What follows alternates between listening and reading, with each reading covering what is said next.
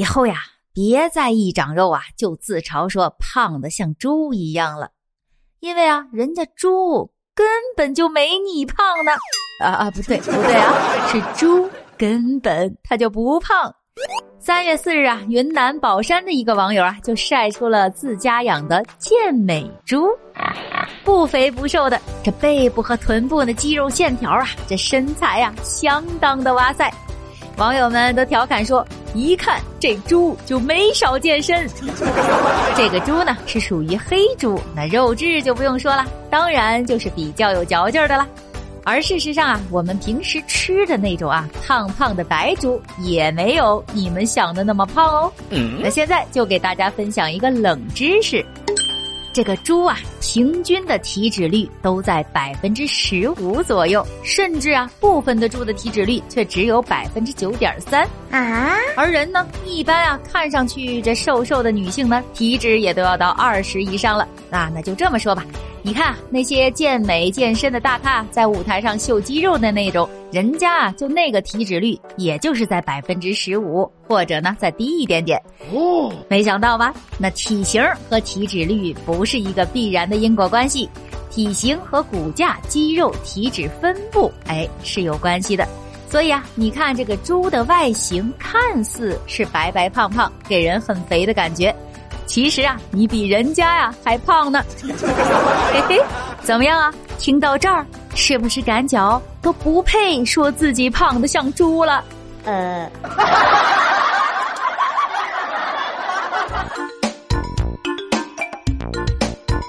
那之前啊，咱们说过一个广州啊，有个女孩子每天呢通勤三个小时到澳门上班。我呢就觉得已经是够极端的了，那现在啊又来了个五小时通勤的女子，每天通勤五小时，月花费六千元。近日，一个女子呢就用镜头记录了每天早晨从张家口到北京清河上班过程的视频，引发了网友们的关注。据这位女士自述啊，说每天啊是早上五点四十就起床了。花二十一块钱打车到张家口的高铁站坐高铁，六点四十从张家口坐到北京清河，花费七十二元。八点左右的时候就到站了，再换乘地铁，最后还要步行七分钟到达公司，在八点四十五的时候就能到达到工位上了。如此算下来啊，上班要花费五个小时，费用呢是一百八十八元，一个月算下来啊就得六千元左右了。女子说啊，自己啊已经坚持了三年了。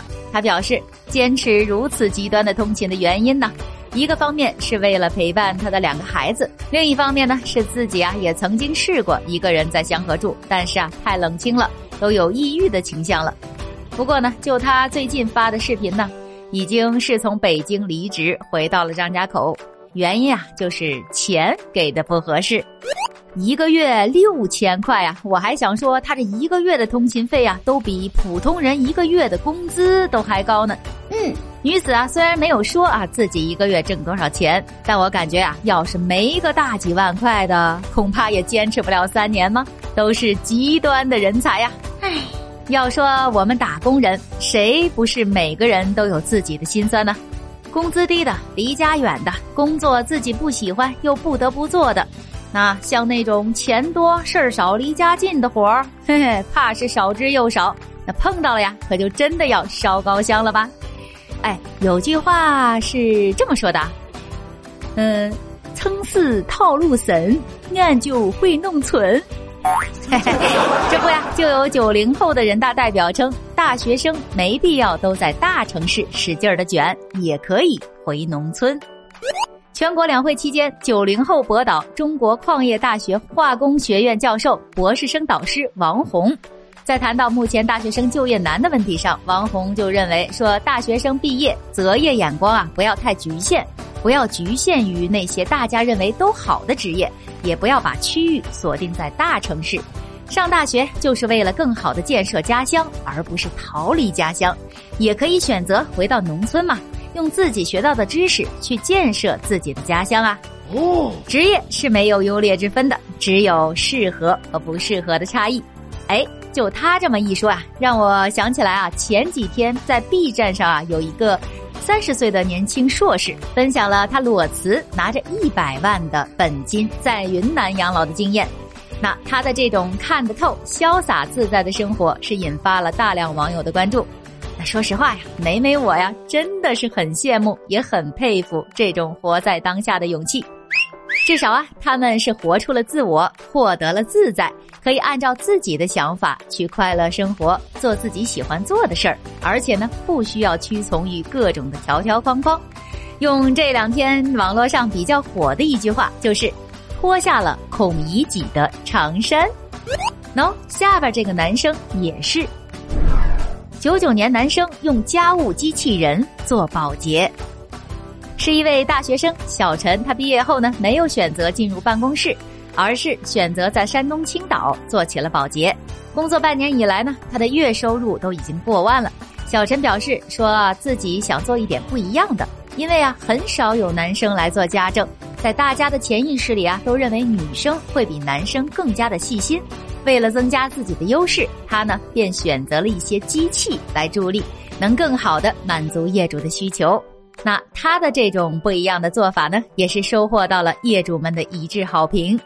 在这条新闻下面的评论区里啊，又是一色儿的羡慕啊。那有人就说了：“哦，我也想去搬砖了，不想坐在办公室，压力山大呀。”哈，说的我也好想换工作了。